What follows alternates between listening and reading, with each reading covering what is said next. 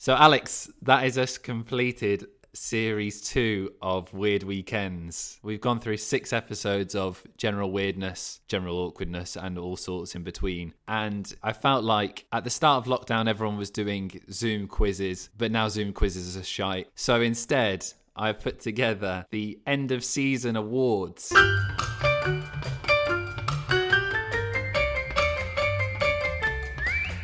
Okay, I like this. The end of season two awards. This is going to be a series of awards that we're going to dish out to either contributors, interviewees, or moments within the second series of Weird Weekends. I've put together categories, shortlists, and then between us, I think we have to select a rightful winner. Okay, I'm ready. So, drum roll. I shouldn't do that. It's an audio recording. That'll sound terrible. Our first award is Best Underdog Story. This is awarded to an interviewee who has shown incredible ability to keep going against all the odds. And our candidates are James Lorenzo from Off off Broadway for being the best Michael Douglas slash Jason Bateman slash Christian Slater slash Alec Baldwin lookalike to never make it but keep on trucking. It's a strong candidate. Our second entry is Brian Danzig from the wrestling episode for being a hardcore, blood covered legend, all the while pairing socks for a living. And our final candidate is Margaret from Swingers for running the best dance swingers buffet you've ever seen, despite not actually taking part in any swinging. Oh, that's a hard list. It's a lot of competition. I think for me, James's story was so resolutely positive in the face of all adversity that almost I think pushes him as my top nominee for this one. He was a bit of a guide for Louis, wasn't he? I do love Margaret though. I have a soft, sad spot in my heart for Margaret.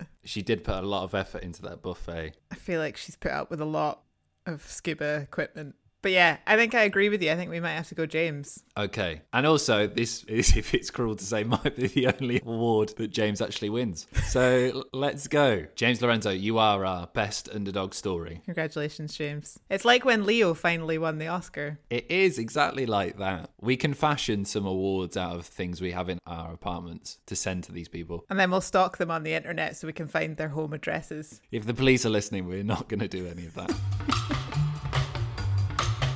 The next award is Most Skin Crawly Moment. This is awarded to a moment, person, or scene which most put us on edge and made us feel awkward. And the nominees are Dr. Wynn's exclamation of win with win to a room of potential partners before crying, Get up, you bunch of engineers, in the infomercials episode the director from Sarah Adams' commercial in Off Off Broadway, who met her in a hair salon and blammo before shouting gorgeous, gorgeous, gorgeous as he films her down the street, maybe from an upskirt position. And finally, Louis' bad first date with Dr. Benjamin Muhammad of the Nation of Islam's Mosque Number 7 in Black Nationalism, where they just had a walk around the block and didn't really get on. God, that was awkward. I think it has to be the director for me. That man made me want to rip off my own flesh. It was that bad. He was terrifying. Congratulations, that director. Again, maybe maybe the only award he'll ever win for being our most skin crawly moment of season two. Our next category is Best Musical Interlude. This is a musical song or moment from Series 2 which provided a much needed moment of levity. And the candidates are the weird folk band in infomercials who sang A Man Named Win, Won't You Let His Message In? I'm not going to do that rendition of that. Louis browsing Ed Barnes' record collection in Black Nationalism and having the conversation about Busta Rhymes and that stuff being too hardcore for Ed Barnes himself. And finally, Louis' rendition of the Beatles with a little help from my friends from Off Off Broadway. I would probably go with Louis, not knowing the words whatsoever to a very famous Beatles song. Now, what is the opening line? What would you do, okay? What do you do when you turn out the light? That's a later verse. Oh, yes, sorry. It had everything you wanted. It was Louis out of his depth it was Louis trying a new song that wasn't George Michael's Faith after being told he wasn't a powerhouse singer by his vocal coach. And it had Craig Revel Horwood from Strictly Come Dancing. Everything you need. Okay, so congratulations, Louis. You win Best Musical Interlude. We now move on to the next category Worst Compliment Giver. These are all officially sanctioned awards. This is awarded to the deliverer of the oddest, weirdest, most underhanded compliment in the series. And I'll, I'll be honest here, all of the candidates are from the off Broadway episode, which was just shade from start to finish. Entry number one is Nicole Kim describing Louis as independent feature film in Off Off Broadway without a moment's hesitation. Louis' comment on Sarah Adams' flat, where he says, Nice place, it's beautiful. It wasn't beautiful. Sarah, it's small, it's New York. Louis, it's so New York. And finally, Sarah Adams' self compliment I'm hot, I'm so hot at Robert McCaskill's acting class. It's got to be the incredibly awkward I'm hot, I'm so hot. Just the sheer balls of that. The guy's face who she's doing that exercise with, where he's just like, What is happening right now? and again, this might be the first award that Sarah has received. The actors are doing very well in this. so, congratulations, Sarah Adam. You win Worst Compliment Giver.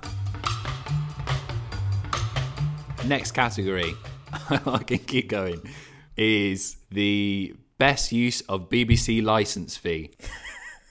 Awarded to the best use of Weird Weekend's bulging wallet and the credit card burning a hole in Louis' pocket. And so our entries are renting a tour bus to go around Harlem with Reverend Al Sharpton in Black Nationalism, Louis slipping an extra $50 to Kevin Hanna when buying his car and saying, I don't want to rip you off. I do come from BBC Two. I'm fairly well financed. In Demolition Derby, or Louis' makeover from Cesare, which makes him feel like a beautiful woman in infomercials. we don't know if he paid Cesare for his makeover. That might have been complimentary. You don't get anything free from Cesare. I don't know about you, but for me, it's got to be renting a New York tour bus. And then the footage of Louis standing on the top of it as it drives around. I think as well for bang for your buck, what it got was a really good interview with Al Sharpton, which I think really made that episode. So I think actually, value for money wise, that made a lot of sense. From the look on his face, you know that Louis ticked off a big life goal that day. I have two more to go. First category is most memorable interviewee, the documentary subject who has had the most staying power in terms of their message, story, or general persona. So the candidates are Reverend Al Sharpton from Black Nationalism for being an incredible firebrand of the 90s civil rights movement in America, Dr. Wynne Paris from Infomercials for being a lovable eccentric transported from another era of inventors who happily has his buttocks slapped by Louis, and finally John Lipka from Demolition Derby for his bon vivant attitude and coining the phrase, when you accomplish a nice novel, don't you think back about it. I'm going to put forward my case for Dr. Wynne Paris because I feel like he was a complete unique character that you probably would never have seen otherwise for no good reason unless you were buying abs training material on a weird shopping channel back in the 90s and was generally the one of the most eccentric weird people I've ever seen on telly. Very strange man. I do love Cesare in that episode. This is very much like the are you a Tupac or Biggie person? I'm Dr. Wynne Paris. You're very much Cesare. Let's give it to Dr. Wynne. Go on. Now, I tell you what, we can split this award between them. God bless him, Dr. Wynne's no longer with us, so he can't even enjoy it. That's very true. Well, Cesare still is going strong, writing songs and novels. So let's say it's awarded posthumously to Dr. Wynne Paris, but it is collected by Cesare. Yeah. At the award ceremony that we're going to have post coronavirus pandemic. Yeah, we are doing this, by the way. We are absolutely having an award ceremony. Well, we've got BBC budget. there was a small amount left in a bank account in the late 90s that's now accrued so much interest. It's like Futurama. It's now an incredible amount of money. Yeah. Thanks, Louis, for thinking of us. Finally, this is the biggie. The final award of the evening is Best Sartorial Decision, awarded to a fashion statement which has the most impact on us as viewers. I already know. The candidates are Louis' bright red jumpsuit at the Demolition Derby, which he describes as making him look a bit too spiffy. Louis' smiley cap and t shirt softball dad look in the Off Off Broadway episode, which Nicole Kim said made him look like an idiot. And finally, that fucking red shirt with the flames on, which haunts the entire series like the ghost of Guy Fieri. I like how it's become a bit of an urban legend. It's definitely an orange shirt with flowers embroidered on it, but however you want to see it. I see it as the gates of hell. What is your feeling on what should win this award? There's only one. It haunts my dreams. It is the red orangey shirt. That shirt. It gets knocked back in the first episode and then comes back stronger every time. Is it in every single episode? I don't think it's quite in every one, but it pops up enough that you should fear it. Okay, so orange shirt. Orange shirt, you are the winner, Louis. Please send us that shirt. The shirt probably can walk around on its own now. It's been around for so long. You're saying there's something living in it? yeah, just imagine that it's like sucked some of Louis' DNA and It's now possessed. It's actually running its own documentary series. And that's the end of the end of season awards. that was good. I enjoyed that. Good, I'm glad. It was much less scary than I thought. Well done to all the nominees. Yeah, everyone's a winner here. I mean, except the ones that didn't win, but everyone's a winner. I know how you feel about I took part medals, so we won't do that. No, no, they're absolutely disgusting.